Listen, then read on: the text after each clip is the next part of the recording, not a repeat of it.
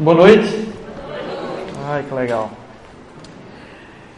Bem, na última pregação da série, sobre o filme Até o Último Homem, a gente falou sobre doação. Victor falou sobre o, o ato de doação e como isso impacta a nossa vida enquanto missão de Deus. O ato de se doar pelo outro, isso acaba trazendo, vamos dizer assim, não só algo para nós, mas que a própria missão ou o ato de doar, ele já é o fim em si mesmo. Porque através dele a gente conhece a natureza de Deus.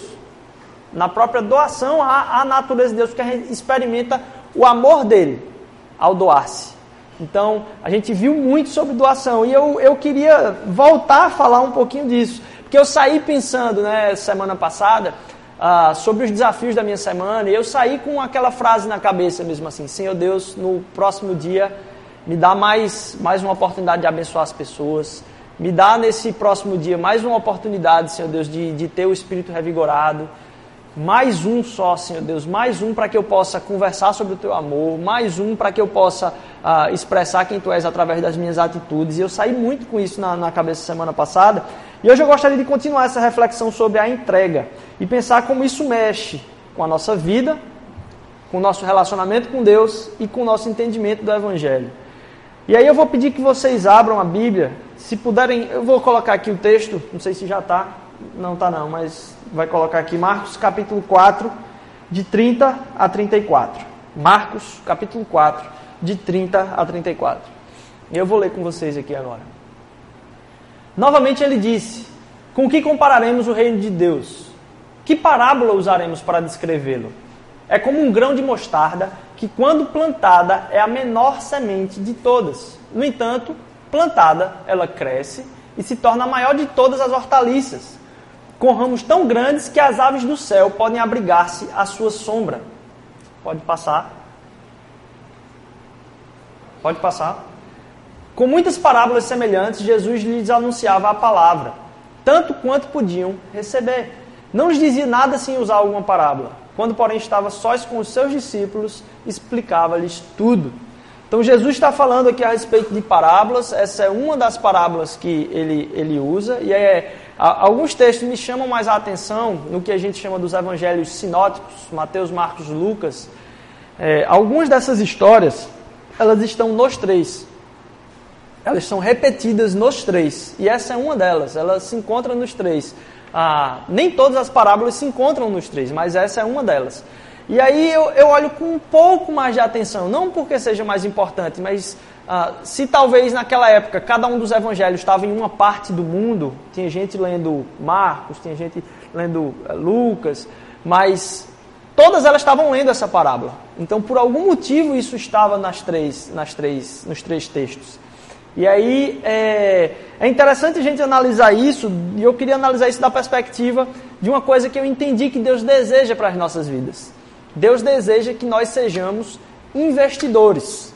Eu disse, opa, que conversa é essa, Rodrigo, aí? A, a igreja já está tão manchada com essa imagem relacionada a dinheiro, essa imagem relacionada a quem dá mais para que Deus devolva em dobro. E aqui a gente não acredita em barganha com Deus, a gente não acredita que algo que você vai fazer para Ele é o que vai fazer com que Ele lhe devolva em troca. A gente acredita que Deus já derramou muito mais do que a gente pode imaginar sobre as nossas vidas e o nosso papel em conhecer a Ele é enxergar aquilo que Ele já nos deu e a gente não se deu conta ainda.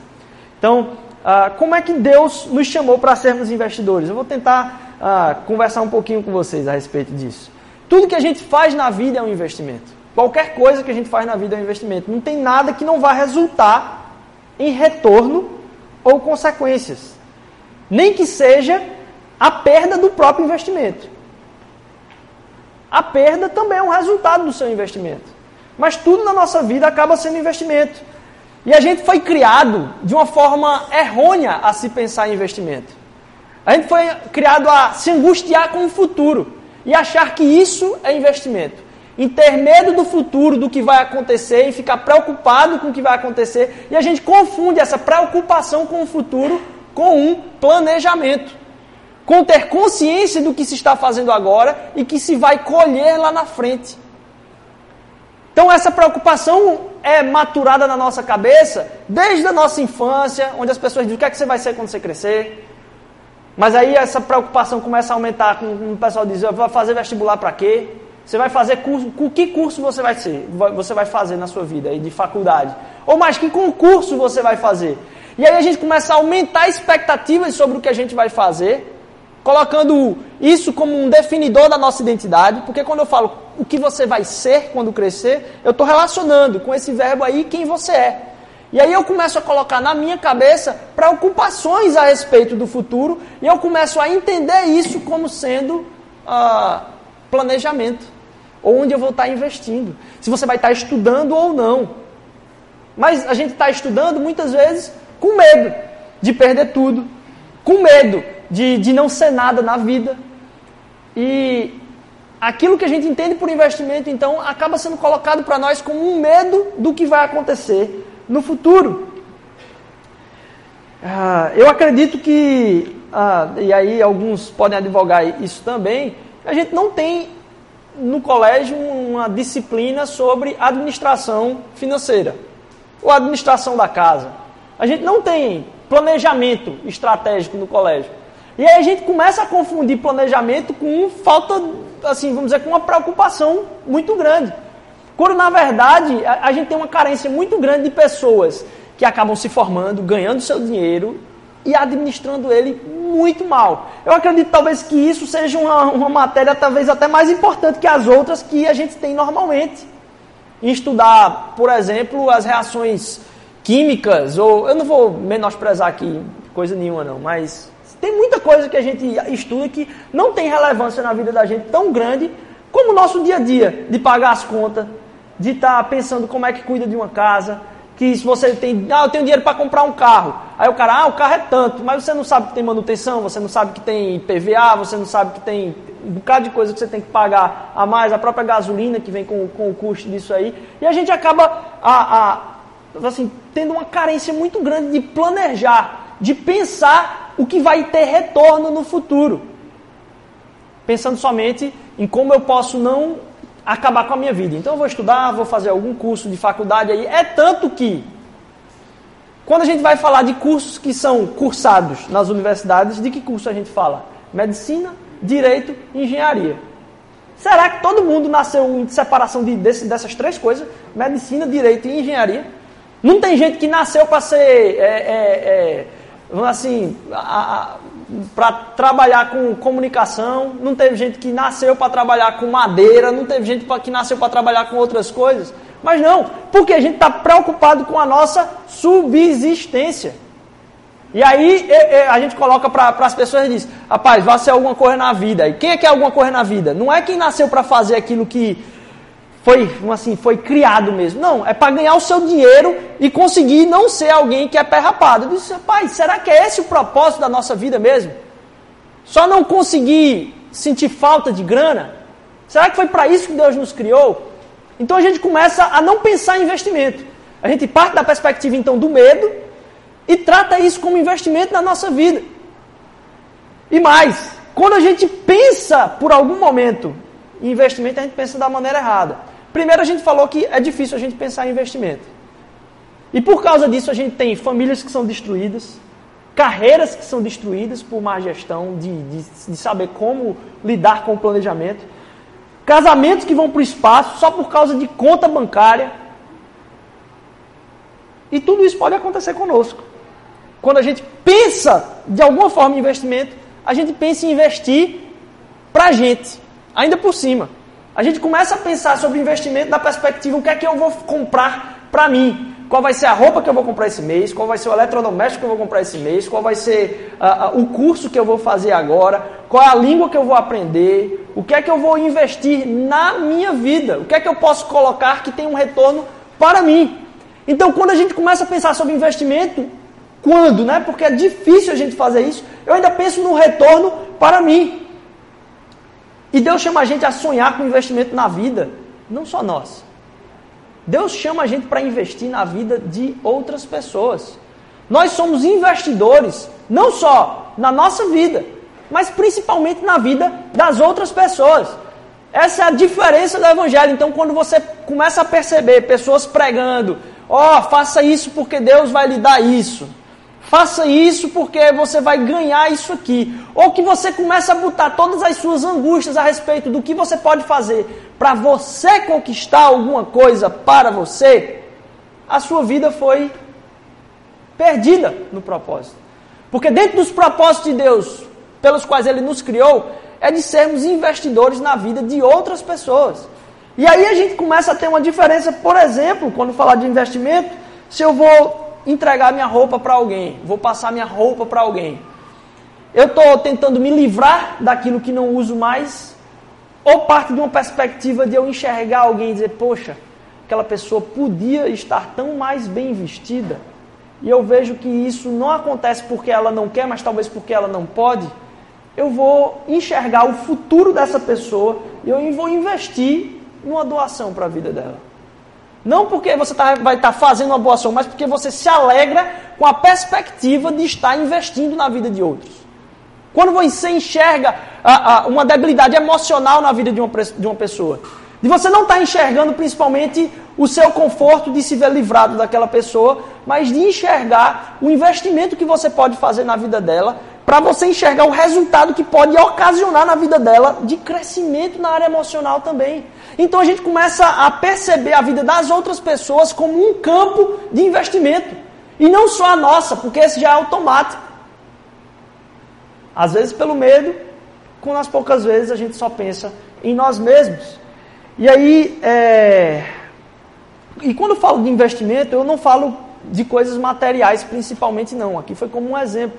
Muito mais no campo de relacional, de investir emocionalmente. E ao pensar sobre quem nós somos como igreja, um dos. Pode passar aí. É, pode passar, é, Gil, isso massa aí. Não, essa, esse slide mesmo. A gente acredita como um dos pilares da nossa igreja, a gente tem seis pilares de fundamentos. Um deles é viver uma cultura de restauração. O que isso quer dizer? Significa que o meu olhar para a vida das pessoas é de que Deus está agindo na vida dela ainda hoje. Eu não olho para alguém como alguém que é santarrão ou para alguém que é santinho, e aí eu cobro e espero da vida da pessoa que ela não erre. Mas não, eu vejo que ela erra, e aí o papel meu é enxergar a vida dela como num processo de restauração. Inclusive eu falando aqui. Então, a perspectiva não é alguém que venceu todas as batalhas espirituais da vida. Não. É alguém do mesmo jeito que todo mundo aqui, que tem um dom diferente, um dom de ensino, que uh, uh, Deus colocou por vocação para estar à frente dessa congregação, mas que continua nessa caminhada de restauração sobre a vida. Que vai falhar em muitos casos. E aí, por exemplo, eu posso pegar aqui alguém que ainda tem a boca muito suja, cara. Alguém que vive soltando palavras assim, torto pra caramba, palavra de baixo calão. E aí você olha para a vida daquela pessoa, uma pessoa que fala aquilo, e você diz: Caraca, a pessoa falou um palavrão, velho. Não, perspectiva da cultura de restauração é dizer: Poxa, velho, Deus já restaurou tantas coisas na vida dessa pessoa. Isso é mais uma área que Deus pode trabalhar na vida dela. E eu quero ser bênção na vida dela para que essa caminhada realmente aconteça. Então, assim, é, é, parte da nossa história entendermos como comunidade numa cultura de restauração. Isso nos dá um olhar, não só de.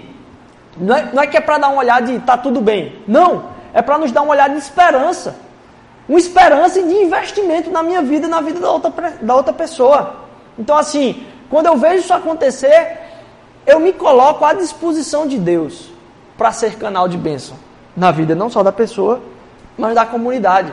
Isso me dá uma noção espiritual de esperança a ponto da gente começar a se cortar daquele, daquela frase: ah, Fulaninho não tem jeito. Não.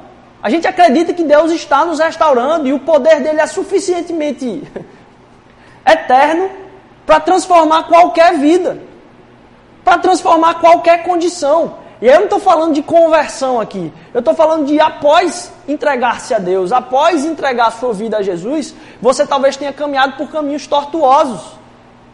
E aí Deus é capaz de tratar o seu orgulho, é capaz de tratar o seu destemperamento, é capaz de tratar a forma como você se relaciona com seus pais, com seus filhos, na sua vida como um todo. é capaz de tratar aquela mentira que você teima em, em contar quando é pressionado. Deus é capaz de restaurar as nossas vidas. E a perspectiva que a gente se enxerga é nessa perspectiva de uma cultura de restauração, onde todos estão no mesmo caminho. Então aqui e, e é, é, o, é o lugar onde as pessoas que têm a perfeição, elas não são bem-vindas. Aqui é um lugar para as pessoas que são imperfeitas. É um lugar para as pessoas que estão buscando crescer em Jesus Cristo. Não estão conformadas consigo, mas sabem que são imperfeitas. Um lugar de restauração. E aí não é esperar que o outro melhore, então, a perspectiva de investimento faz que a gente não espere que o outro melhore para que ele se torne mais suportável. Porque essa é a nossa tentação, né? Eu, é, é bom que o fulaninho melhore, ele seja restaurado para que ele se torne mais suportável para mim. Não, mas é olhar com o olhar de um sonho sobre a vida do outro. Eu sonhar não só com as coisas para a minha vida, mas eu sonhar para a vida do outro. Será que eu só sonho com o meu futuro? Ou eu consigo sonhar com o futuro que Deus tem para a vida das outras pessoas, enxergar a restauração possível na vida das outras pessoas, no meu trabalho, na minha casa, minha família, minha faculdade. Eu tenho que sonhar com a vida das outras pessoas. É muita mesquinharia que os meus sonhos se tornem somente para o que eu vou fazer. Quais são os meus projetos pessoais?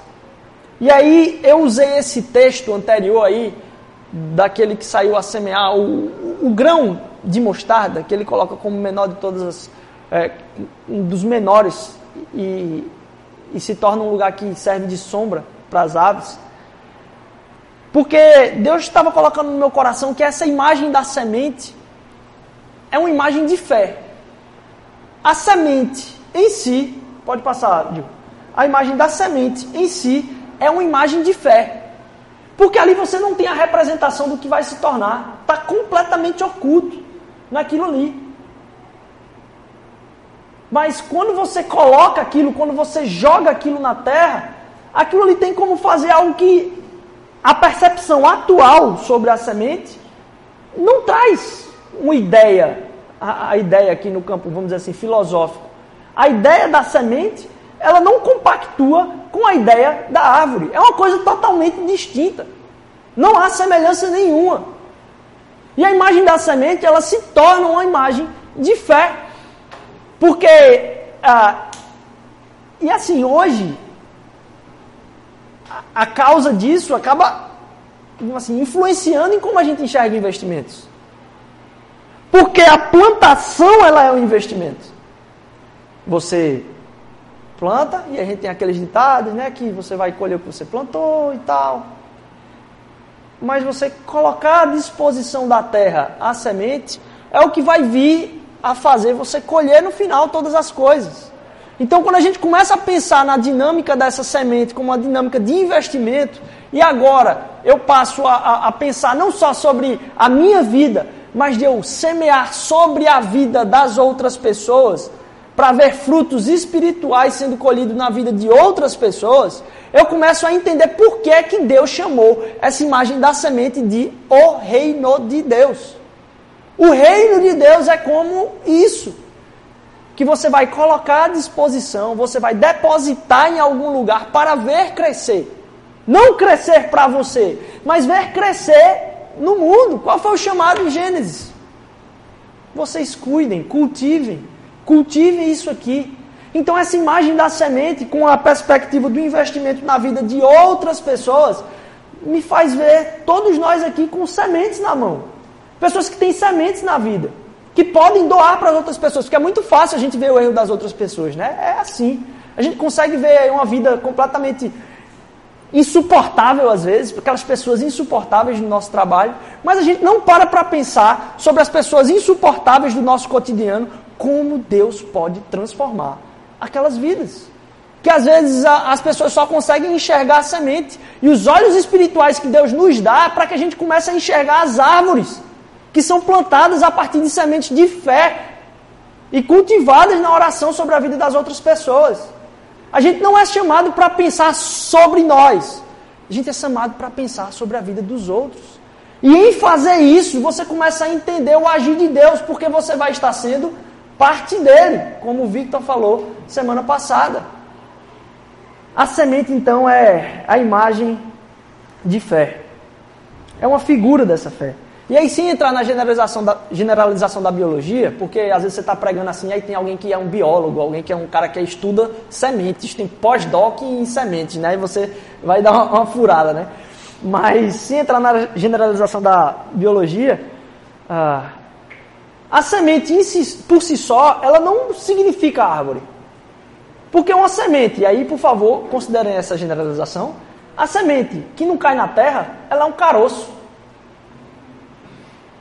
Uma semente que não cai na terra é um caroço. E na maioria das vezes só serve para você se engasgar. E Deus colocou na vida da gente espaços onde a gente pode estar semeando na vida das outras pessoas e nossa vida. E aí a palavra de Deus é bem clara com relação a isso, porque ela vai, vai dizer o seguinte, lá em, lá em Salmos, não, desculpa, Vou, vai chegar aqui. aqui, lá em João capítulo 12, versículo 24, vai dizer o seguinte: Digo-lhes verdadeiramente que, se o grão de trigo não cair na terra e não morrer, ele vai continuar só. Mas, se morrer, ele dará muito fruto. Então, pensar sobre esses investimentos como sementes, sendo a figura dessa, dessa, dessa investidura aí, desse investimento, faz que a gente pense que se, esse, se esses investimentos ou se essas sementes não forem jogadas na terra, ou se a gente não depositar aquelas sementes que Deus nos deu na nossa vida, para que a gente possa colocar como bênção e florescer na vida das outras pessoas e a gente conseguir enxergar o reino de Deus atuando aqui na terra, a gente pode estar na nossa mão com um caroço. E uma mão cheia de caroço, que não serve para muita coisa. E aí pode passar. Pode pra, passar, Gil. A gente sonha com essa comunidade sendo uma comunidade que planta sementes semente na vida de outras pessoas que enxerga nos outros a imagem e semelhança de Deus, de Deus a imago Dei, que é o, o projeto pelos quais nós fomos criados para restaurar essa imagem e semelhança. A gente foi criado a essa imagem e semelhança. Com o pecado, a gente perde isso. E o projeto de restauração do amor de Cristo nas nossas vidas nos faz restauradores da imagem e semelhança de Deus na vida das outras pessoas. Cada dia mais, porque isso não tem a ver com conversão somente. Isso tem a ver com restauração que não acaba até o fim das nossas vidas. Então estamos todos nessa caminhada de restauração. Uma comunidade que planta sementes e que não fica com essas sementes na mão mas espera que esses grãos morram, que esses grãos caiam na terra, que esses grãos sejam depositados na vida das outras pessoas. E aí, pode passar mais um aí, Gil. Eu não sei quem conhece essa, essa figura. Quem, quem conhece essa figura aí? Quem já viu essa figura? Talvez poucos aqui. É, não, pode voltar, pode passar. Essa figura aí. Ah, talvez poucos conheçam essa figura. E eu, assim, eu não tenho como fazer parte da minha, assim, de quem como Deus me criou e como eu percebo a vida e como assim me estimula a ver a cultura. Uh, isso aí é a capa de um CD, muito muito famoso por, por sinal para quem é do meio. Uh, é uma capa do CD do Pink Floyd chamado Wish You Were Here de 1975. E eu não vou entrar muito nisso aqui porque para mim isso aí daria um outro tema de pregação, mas uh, Pink Floyd foi uma banda criada em 1965. Começou nos bares, começou a ser lançada aí em 1967. E um dos maiores gênios da fundação da banda, o Sid Barrett, ele continuou na banda até 1969. Ele era considerado o cara mais criativo da banda, na ponto de quando ele sair, os produtores da banda disseram: "Tô fora desse processo aí, eu não quero mais estar com vocês, porque eu só estava com vocês porque eu acreditava na criatividade desse cara, o Sid Barrett". E aí o Sid Barrett sai em 1968, 69, aí no final da década de 60, porque ele começou a se envolver tanto com droga e ao mesmo tempo ter um contato, eu não sei se por causa da droga ou não, mas com problemas mentais, que se tornou difícil acompanhar a, a, a banda, tendo vários relatos assim de coisas horrorosas que aconteceram em shows, de ele estar completamente perdido, até que ele foi escanteado da banda, foi colocado para fora, assim, porque não tinha mais como é, seguir. E aí é, as pessoas compartilham de, de, de é o, mesmo o mesmo testemunho de perceber a mudança no olhar do Sid Barrett. De quem ele era anteriormente e depois desse processo, do como o olhar dele estava vago, completamente, assim, um buraco negro, realmente, assim, o olhar dele é como as pessoas descrevem. E aí esse CD, é, o título dele, Eu Desejava Que Você Estava Aqui, esse álbum, que você estivesse aqui, é em homenagem a ele, porque a banda já estava sem ele, e assim, era uma outra pessoa para a vida deles aí. E aí a primeira música do CD se chama uh, Shine On Your Crazy Diamond, que diz, brilhe seu diamante perturbado, vamos dizer assim. Vamos dar o desconto aqui, porque é uma banda de rock psicodélico, mas é, brilhe seu diamante perturbado. E aí eles começavam a falar a respeito da vida de quem ele era antes. Ele disse: oh, Você era isso, você era isso, você era isso. Cadê você hoje? A gente sente falta. Brilhe seu diamante. Brilhe seu diamante. E aí eu não sei porquê, mas curtindo esses dias um, um, um pouco e ouvindo algumas dessas músicas, e aí Deus tocou no meu coração coisas que eu já estava meditando para a palavra. Então o título da palavra veio antes, e aí Deus lembrou no meu coração, dizendo assim: Cara, será que essa não é a imagem que Deus tem para a nossa vida? Que a gente olhe para a vida das pessoas, enxergando nelas alguém que por trás das coisas existe um diamante que precisa ser brilhado, e o nosso processo é de, de colocar sementes, depositar e investir na vida dessas pessoas, orar com elas, gastar tempo com elas, a ponto de que a gente possa ver esse diamante brilhando. Porque Deus, de novo, está num processo de cultura de restauração na minha vida e na vida das outras pessoas. Será que não é isso que Deus fez comigo? Que disse, rapaz, você precisa brilhar, cara.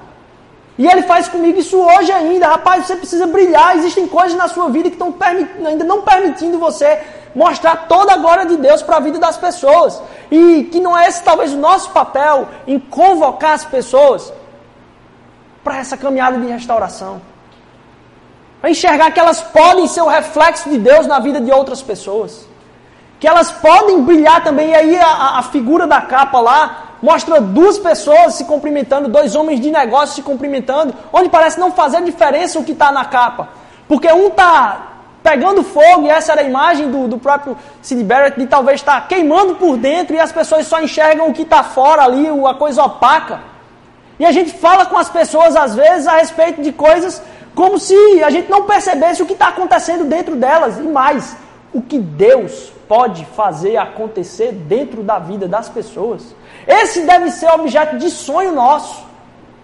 Quando você estiver conversando para alguém que é, com alguém que é completamente sem noção ou está falando alguma coisa que você sabe que olha para a vida dela e começa a pensar o que é que Deus pode fazer com a vida dessa pessoa. Como é que Deus pode me usar. Mas começa a sonhar com a transformação da vida dos outros. Começa a sonhar com a mudança de vida das outras pessoas. Porque aí a gente parte para. Eu vou chegando para o final da nossa reflexão aqui em como minha mente opera nesse sonho sobre a vida das outras pessoas. Porque Deus é Deus de justiça, mas Deus é Deus de misericórdia. E aí pode passar, Gil. Talvez, por entender isso, quando a gente vê alguma injustiça, ou quando a gente vê alguém errando, a gente pode clamar por um Deus que venha a ser justiça, ou julgar, um Deus do juízo. E a gente espera sobre a vida das outras pessoas que precisam de transformação, juízo. A gente olha para a vida dela e um dia Deus vai agir nesse processo aí. Um dia Deus vai agir na vida dessa pessoa. Quando talvez o olhar que Deus esteja clamando a nós é que a gente seja um olhar de misericórdia sobre a vida das pessoas. Não de juízo, mas que a gente comece a sonhar com a vida das outras pessoas, não com o juízo de Deus sobre a vida dela, mas com uma ação da misericórdia de Deus e graça sobre a vida daquelas pessoas. Que a graça de Deus comece a se manifestar no, nos corações delas, e aí a gente começa a enxergar transformações a partir da graça de Deus. No meu ambiente do dia a dia, eu começo a enxergar as pessoas e sonhar, não com o juízo de Deus para elas, mas com a misericórdia de Deus sobre a vida delas. E eu sendo usado nesse processo. Porque aí eu começo a, a, a lembrar do Salmo 147 que diz o seguinte: só Ele cura os de coração quebrantado e cuida das suas feridas. E Deus é capaz de falar isso, de fazer isso. isso começa a ser retirado do meu coração, é, aquela frase: Fulaninho não tem jeito. Isso não é papel meu. Meu papel é sonhar. Meu papel é sonhar com a graça de Deus. O meu papel é sonhar com a misericórdia dele. Meu papel é, é depositar essas sementes de fé sobre a vida das pessoas, seja em oração, seja em tempo gasto, como a gente colocou aqui. E ser um agente da misericórdia de Deus nesse mundo. Porque Deus age na sua misericórdia através das nossas vidas. E aí, por último, eu começo a enxergar o, o olhar de Deus sobre a minha vida. Qual foi o olhar de Jesus Cristo sobre a minha vida? Foi esse olhar de misericórdia. Qual é o olhar de Jesus Cristo sobre a minha vida hoje? Sobre a minha vida, sobre os erros da minha semana. É esse olhar de misericórdia. Ele consegue enxergar o diamante que está escondido através dos meus erros, do que eu não fiz essa semana, inclusive pela vida dos outros. Ele enxerga isso em mim e me convoca a ter o mesmo olhar que ele tem sobre a vida das pessoas. Às vezes a gente fala da igreja como sendo o corpo de Cristo. E eu acho que essa perspectiva é um pouco esquecida. Porque uma das partes do corpo é o olho. Qual é a visão que a gente tem sobre a vida das pessoas? Qual é a perspectiva que a gente enxerga na vida das pessoas? É de desprezo? É de dizer esse não tem jeito? Não dá para investir na vida dessa pessoa? Porque não vai ter resultado? Esses resultados vêm de Deus, que é o dono do solo. E Ele coloca algumas sementes nas nossas vidas, para que a gente deposite sobre a vida das outras pessoas. Assim como na nossa vida Ele exerceu esse olhar misericordioso em Cristo. Cristo é a representação do olhar de Deus sobre mim e sobre você. E se a igreja, se nós somos corpo de Cristo, que olhar nós devemos ter para as pessoas que ninguém diz que elas valem a pena. Não vale a pena. E que linguagem é essa? De investimento. Qual o olhar que Deus conclama que eu tenha sobre a minha semana? É uma semana que vai ser uma semana de restauração. Que Deus é capaz de fazer uma semana que é desesperançosa a partir de hoje, numa semana de celebração essa semana sobre a minha vida. Ah, eu estou muito triste, sem motivo. Deus tem como restaurar isso sobre a sua vida. Mas Deus tem como transformar a vida de outras pessoas. E quando a gente for caminhando durante essa semana, quando a gente estiver passeando, os olhos de Cristo vão estar passeando através dos nossos olhos. E a mentalidade dele deve ser a nossa mente. Não porque ele vai nos aceitar a partir disso. Não, mas porque eu sei que essa é a mentalidade dele sobre mim. E em gratidão a Ele, eu digo: Senhor, eu quero ser parte disso, eu quero ser o teu olho, Pai. Eu quero sonhar com a mudança na vida das outras pessoas, Pai. Eu quero ser aquele que vai acreditar que vale a pena gastar tempo com os emprestados, com aqueles que merecem um cuidado maior, em orar por aqueles que ainda estão num processo de restauração, mesmo que muito mais distantes de Ti. Mas o olhar é o mesmo, nosso olhar é o olhar de Cristo. Que Cristo possa ser a nossa vida. E na nossa vida, encontrar a vida de outras pessoas. E quando as pessoas olharem para os nossos olhos, elas possam ver que ali tem um olhar de Cristo. Um olhar igual ao que a gente foi alcançado. Um olhar que ministra misericórdia, não ministra juízo. Que sonha com misericórdia, não sonha com juízo. Que sonha com transformação e acredita nessa transformação. Deus pode trazer tanta paz no meu coração essa semana, sentando e conversando com tantas pessoas e trazendo essa imagem no meu coração, dizendo: olha para essa pessoa, vendo o que Deus pode fazer por ela e não como ela está hoje. Olha para essa pessoa, vendo o que Deus pode fazer por ela, não como ela está hoje. Olha você, como que Deus pode fazer por você, através de você, de mudança, de transformação. Não para te dar mais, mas para te tornar pleno. Que Deus possa abençoar a nossa semana. Que essa realmente seja uma semana de esperança. Esperança sobre a nossa vida e esperança sobre a vida dos outros. Esperança de Cristo e com o olhar dele. Amém? Senhor Jesus, eu te agradeço porque tu és bom, Pai. Te agradeço porque tu nunca muda, Senhor Deus, mas teu amor não falha, Pai. Teu amor não falhará, Senhor Deus.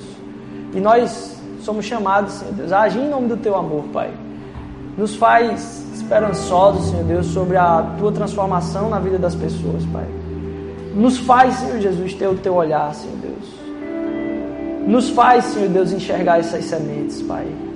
E enxergar fé nas sementes, Senhor Deus. Em olhar para a semente, Senhor Deus. E enxergar a árvore, Senhor Deus. Que tu dás o crescimento, Pai.